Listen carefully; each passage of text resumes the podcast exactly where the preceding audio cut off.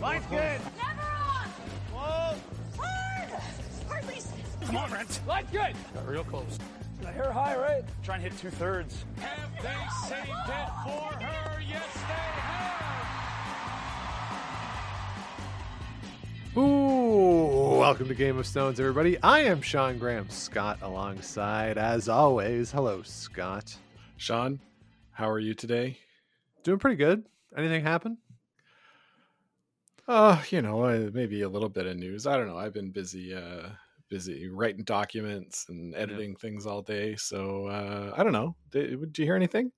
Minor piece of news coming out today. Uh, it appears that Hollie Duncan may be going to the Scotties Tournament of Hearts. Yeah, uh, I- I'm sure we'll get into this, but I, I watched uh, that curling show. A little cagey uh, response from uh, from Rachel there, but uh, no, obviously we're we're burying the lead. Sean, big news: uh, Rachel Homan and John Morris have been chosen to represent Canada at the Beijing Olympics in the discipline of mixed doubles. Quick reaction. Not surprised. The tea leaves were certainly pointing in this direction all week. Uh, the the rumors were flying. There really didn't seem to be much debate at as we got deeper and deeper. Uh, the longer that they waited to make the decision, the more it seemed like it was going to be Homan and Morris. So I wasn't surprised to see that as the decision. I don't know how I feel about it, if I'm being totally honest. Uh, and my, I'll be, I'll, I have to say, my opinion has slightly changed. I just saw a stat from Curling Zone. The Curling Zone account tweeted that in the past five or six years, Homan and Morris are something like 45 and six playing together. And that I have to say swayed me a little bit. um, that is an impressive figure, and they've played in big events together they didn't have a chance at the mixed doubles last year because Rachel was off, uh, of course, having a baby. So that, of course, takes priority. Mhm. So I, I just, I don't know. Uh, I, I really don't know how I feel about it. Uh, what, what about you, Scott? I, uh, you know, I, I talked on our last episode, Sean, about you have the rankings. What the hell are they for if you're not going to use them? Mhm. And I guess we've learned that uh, they're not for anything. So uh, if you're going to like blow up the rankings, I think this is the team you do it for. As you, you mentioned, their record really great together. I've known each other for a long time. Uh, are are able to sort of get together geographically and isolate now until the games, uh, get some training, work on uh, on their game.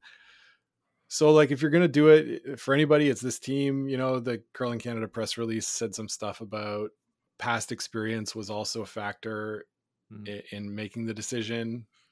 Okay, you can just say that they're the two best shooters and fine. Like just say they're they're really good. Uh, it's it's okay. Yeah. I I do agree with some of the stuff I've seen going around that this is probably the end of mixed doubles in Canada as its own discipline. You know, if this sort of I won't say opens the floodgates, but it it, it basically says it doesn't matter if you're a dedicated mixed doubles team. We're still going to choose players from the four person game who are better. I, I think what cushions it a, a little bit for me, uh, just a little bit for me on that side, that I think it might be slightly overblown that mixed doubles is dead and the idea of mixed doubles rankings.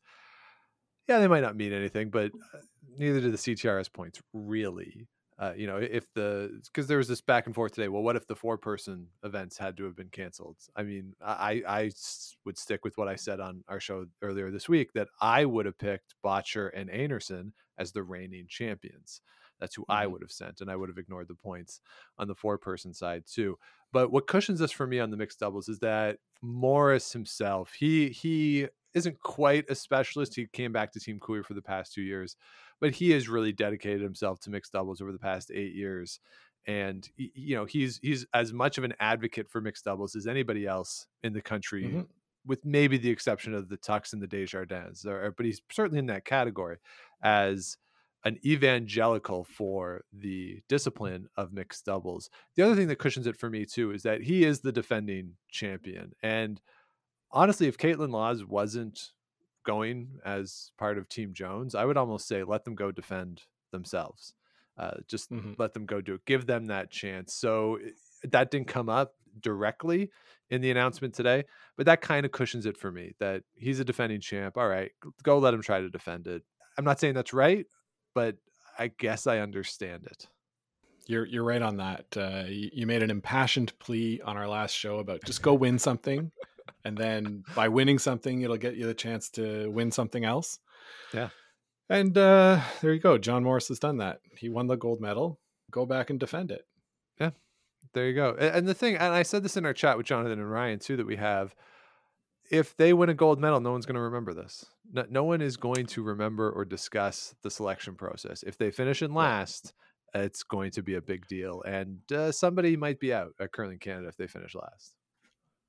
Yeah, and you know what? It won't be these two curlers. They'll still play uh, Yeah. going forward. You know, Mhm. so I alluded to it uh, earlier, Sean. Just real quick before we wrap up, this is a quick one. Did you watch that curling show? I did watch that curling show. Uh, there's going to be one tonight. So we are recording this just before the evening episode Thursday night, but they did release one on Thursday morning. That was clearly not filmed this morning. Uh, No. So let's be clear about that. That CBC sat on this news for a little bit Well, of it- time to get, Sean, it was- to get it that was- exclusive. It was likely embargoed, right?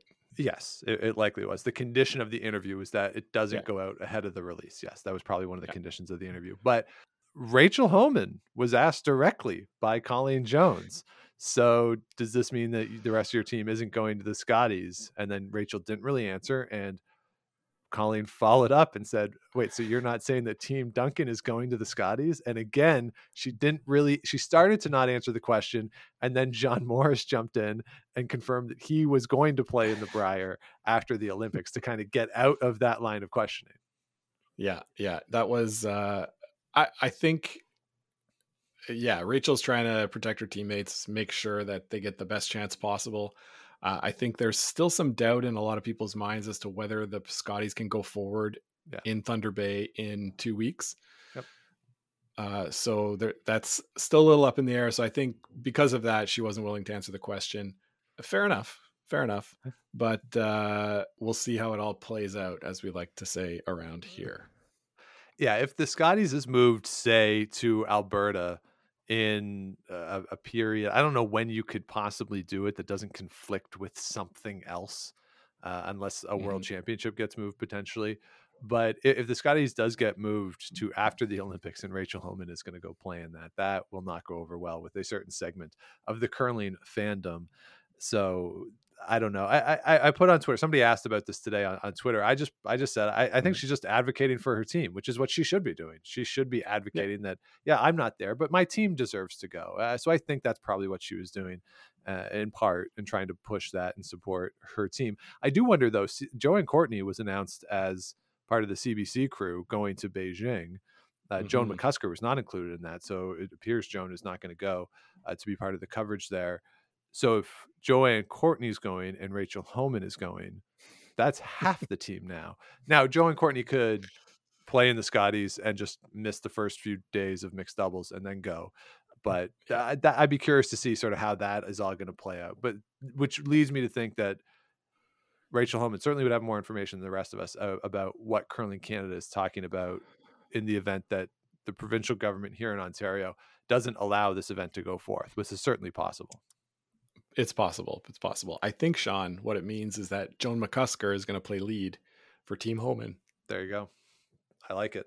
I would be all in for that. Just trade off Joan McCusker for Joanne Courtney. That would be amazing. Yeah, they both, you can call them both Joe. So there you go. Nothing wrong with that. So, Scott, overall, satisfying day or unsatisfying day? Satisfying in that we finally got an answer to this and we're not in the dark anymore.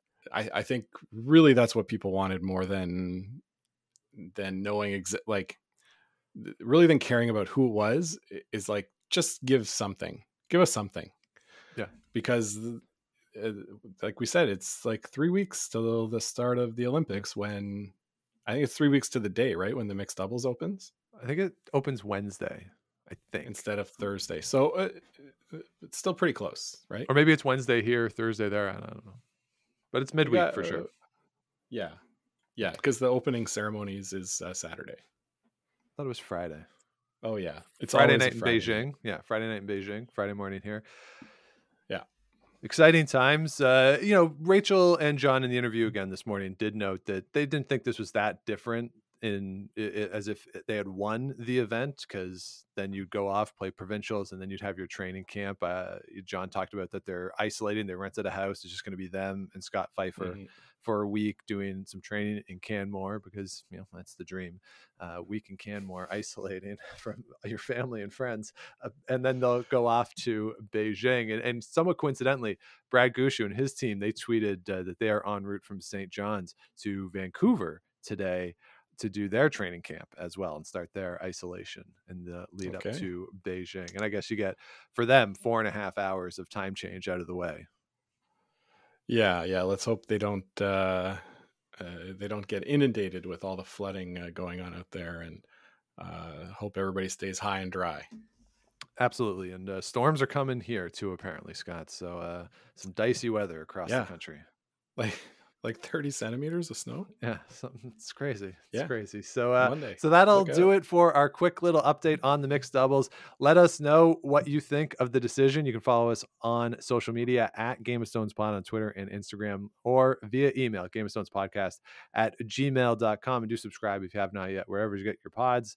Do the likes, rating, comments, helps us out, helps other people find the show as we get into the Olympic season here. So that's it for a quick little update today.